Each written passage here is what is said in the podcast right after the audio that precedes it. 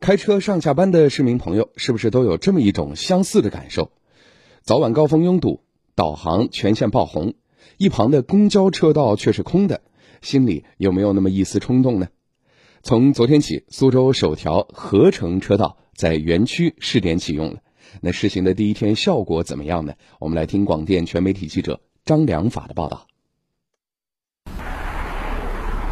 园区新湖街西周路至望墩路是苏州首条合成车道试点路段，全长约700米。昨天是周一，早上7点刚过，记者在现场探访发现，原有单一的公交专用道路面上新增加了合成车道的设置，有一小部分乘坐2人以上的车辆在该车道上一路畅行。私家人员竟然说这条公交车道竟然放着，那我们合理的利用，那最好了。通行能力是肯定提高的，这个是肯定好的。所谓合成车道，就是将原本设置的公交专用道增加多成员车道功能。合成车辆是指公交车、载客2人及以上含驾驶人的客车，包括载客的出租车、校车或大巴车等。合成车道的公交专用道使用时间为全天候，而多成员车道的使用时间仅在工作日早晚高峰时段7时至10时、16时至19时。可能由于首日运行，市民知晓度还不高，即便合成车道空空如也，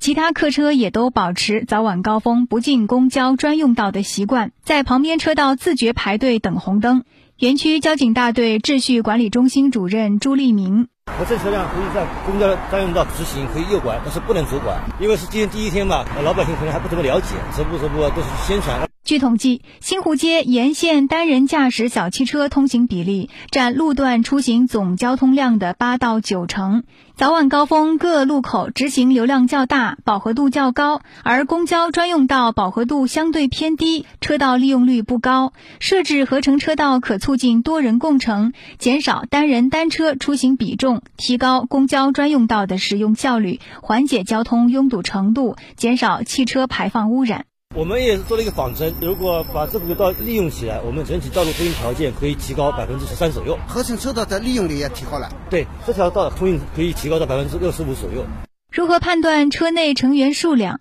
电子警察如何进行非现场执法？是市民关心的主要问题。对此，朱立明表示，首先，机动车驾驶人应当依法遵守通行规则。此外，目前道路沿线设置了多处监控设备，可以对行驶在合成车道内车辆的正面、背面及侧面抓拍，以判断车内人数。同时，他们也将加强路面执法，如机动车驾驶人违反规定使用专用车道的，将按照《道路交通安全法》相关规定，处以100元罚款。目前北边是从万丹路到南边西周路，这个呢，我们目前作为一个试点，如果效果好的话，再看有条件的地方，我们再推合成车道。